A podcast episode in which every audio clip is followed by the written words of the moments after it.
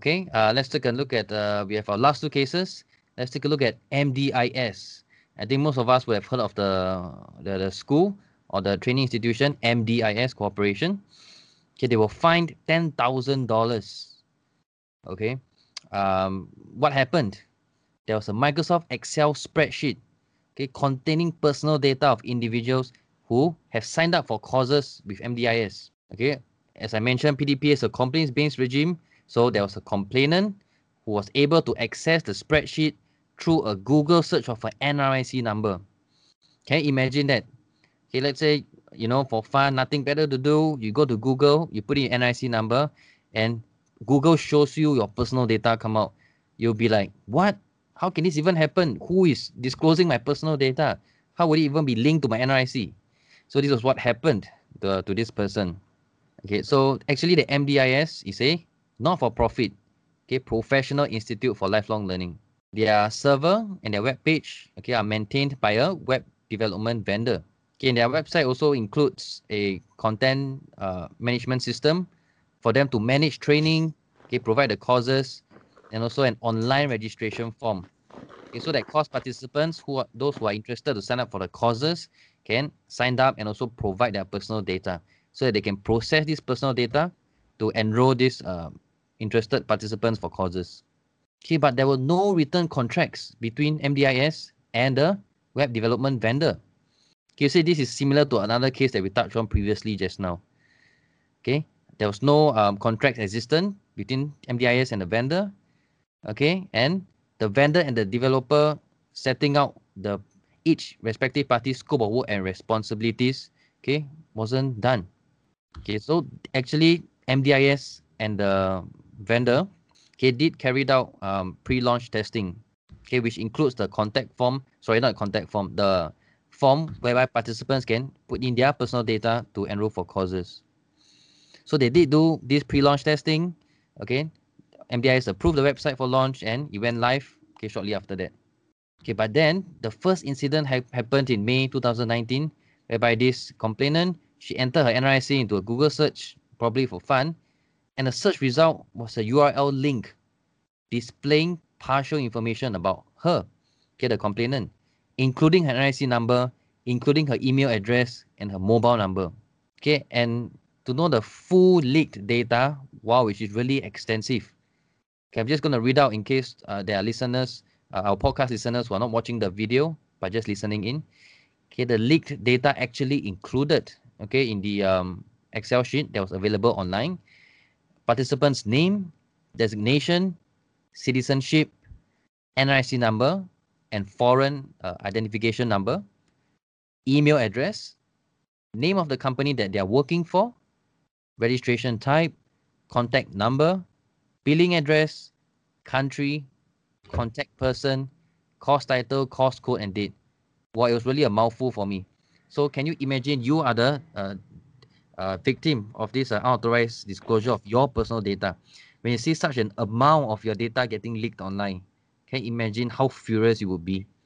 Okay, so what was the remedial uh, remedial actions that uh, the organization took?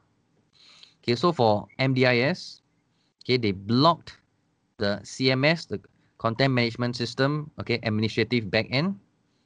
And this is a little bit technical, but they inserted a robot uh, dot uh, txt, so a, a text file that will prevent search engines like Google from crawling or indexing um, this uh, website or this page.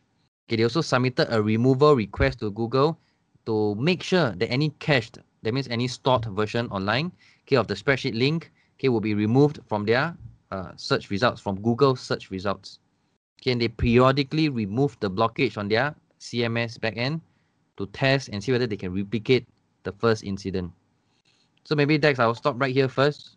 Are there any comments first on, you know, the, how this could have even happened? How can um, Microsoft Excel spreadsheet containing personal data of all their participants be available online? Yeah, so this is another thing that we would like to say is if the penetration test was done properly, the pen, pen tester will actually be able to find all these on Google and sound it out straight away in the report. Yeah. And also it's also very important for our audiences to actually time to time Google their full name, their NRIC, their home address, see what comes up. Time to time there will be companies that you have signed up for, sign up accounts for, and they did not protect your data. So you definitely need to time to time. Best is to do it do it once a month. There's a good practice and check your email against data breach databases as well.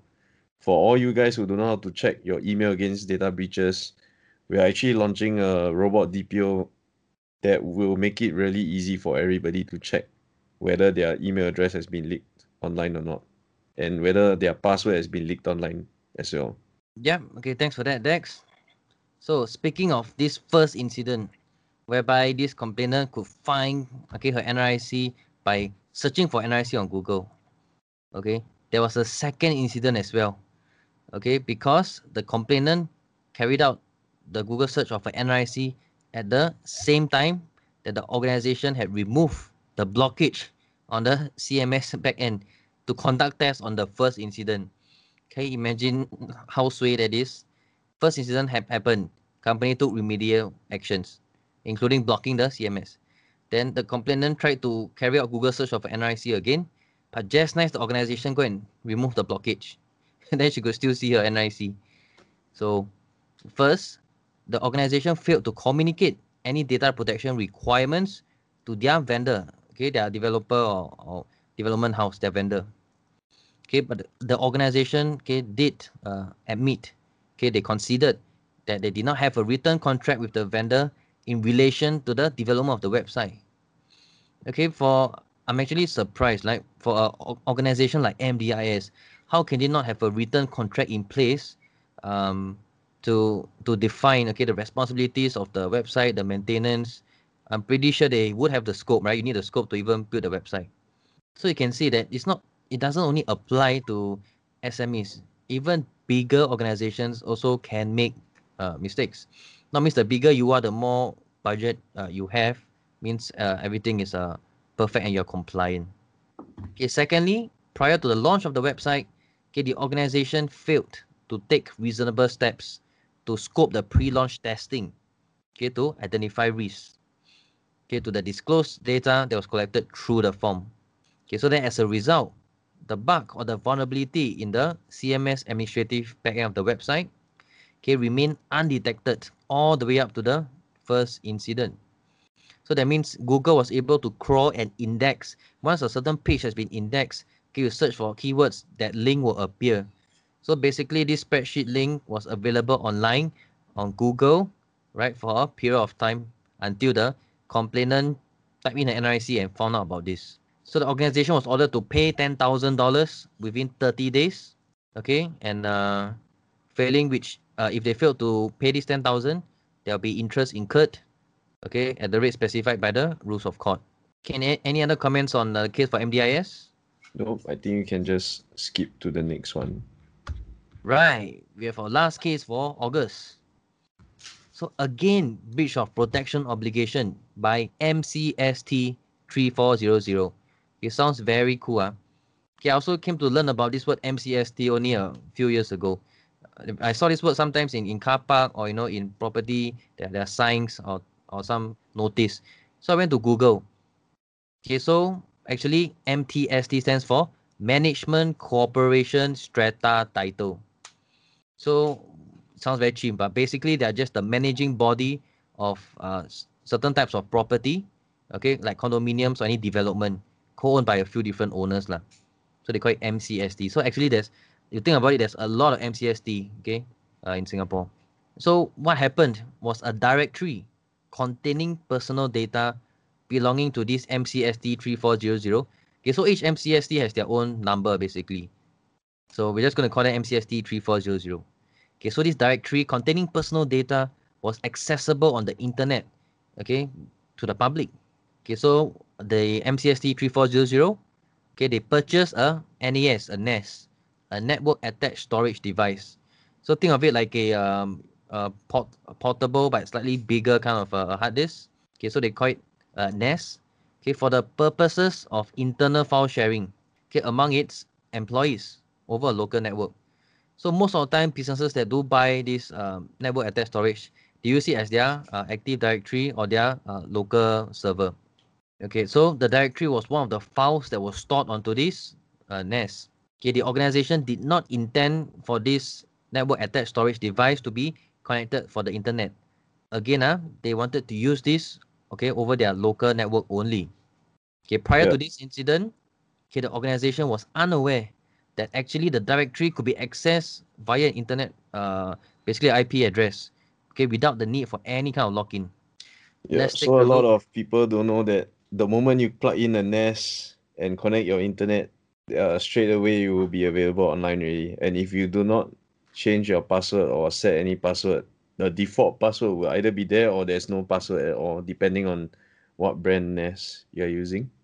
And a lot of people do not know that there's actually a search engine to search all the NAS out there and they can one by one click and connect and see whether there's no password or are they using a default password. They can even search just based on brands. Yeah. So this search engine that is used by hackers is called Shodan. We'll put that in the show notes for you guys to see as well, so that you can actually find all kind of IoT devices or any kind of devices that is plugged onto the internet. Yeah, that time when uh, Dexter showed me, uh, like he was using Shodan to see its uh, features and all quite some time back. Like we could literally search for any brand, any kind of IoT devices, even any brand of CCTVs, and we could even see live feeds of CCTVs around the world. We can also define to certain geographic locations, right? Any brand of a NAS device, even operating systems, Windows 7 uh, operating system of computers. So it's really amazing. You can search for very defined uh, parameters. And if you are using the default manufacturer credentials, like maybe even admin admin, right? Shodan will be able to access it and also allow you to go and uh, basically enter your system and see the data. I think Dex, the other time you showed me there was a what a lot of sensitive information in, in the Yeah, we found lawsuits, we found passports, we found NRICs. Uh, I was also interviewed on Channel News Asia documentary, and I actually showed this live on the documentary, and of course they censored off all the stuff. Uh. Yeah, I will Yeah. put the link to the documentary at the show notes as well. All right. Okay, so let's take a look at the leaked data, okay, from, from this NAS, Network Attached Storage. Okay, the, the leaked data were from 12 council members of the organization, which included their name, NRIC, passport number, contact number, email address. Okay, it also contained 550 subsidiary proprietors, okay, of the organization, which, wow, it's too long. Your name, email, number, block and unit and number, change of their property ownership details, identity, statement of accounts, car plate number, figures in relation to the share values and arrays. Oh my God, it's so, so much. So what were the measures? Okay, firstly, okay, the organizations, um, these are some measures. Okay, they should conduct code review and also pre-launch testing okay, before new IT features or changes to IT systems uh, are deployed. So that's why even though they say, oh, we want to have a local uh, uh, network, okay, let's go and buy a NAS. Let's only use this internally, okay, in the office. But if you don't have the proper IT um, uh, team, okay, engineer or even a consultant to tell you what you should do and what you should not do, or even do a network uh, VAPT or pen test, they would have already okay showed you or allowed you to make sure that you are secure on all fronts, or rather be better secured. Okay, and also organization should conduct periodic security reviews of its uh, IT systems. Okay, the comprehensiveness of such security reviews okay, can be scoped based on their assessment of their data protection needs. Okay, Dex, any comments for MCST 3400? Yeah, I mean, there's a lot of NAS out there with no password. First thing is if you're gonna connect a NAS, make sure if it is not needed to, don't connect it to the internet at, at all. But I think it's very hard. Majority of these SMEs do not even know how to segregate the NAS to be out of from the internet. Yeah, so most important is make sure it's a strong password. Yeah. So recently we had a customer with their NAS having ransomware. And because it's not properly updated and nowadays there's a lot of google there's a lot of ransomware targeting specific brands of NAS out there and it's automated. The hacker doesn't even need to try to penetrate your NAS they they can just do spray and pray to every single NAS out there using shodan to detect which which NAS is vulnerable what version of NAS you are using what brand you are using Yeah. So we had this client, they had no backup, all their corporate files were encrypted.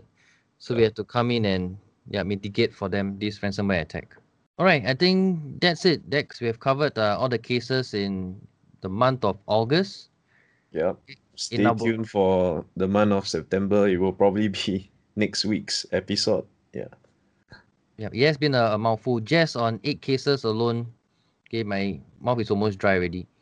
All right, so we hope that our listeners and our viewers, okay, um, enjoy and did learn something from these eight cases that PDPC enforced in the month of August this year. In our next podcast session, we'll talk about the cases in September.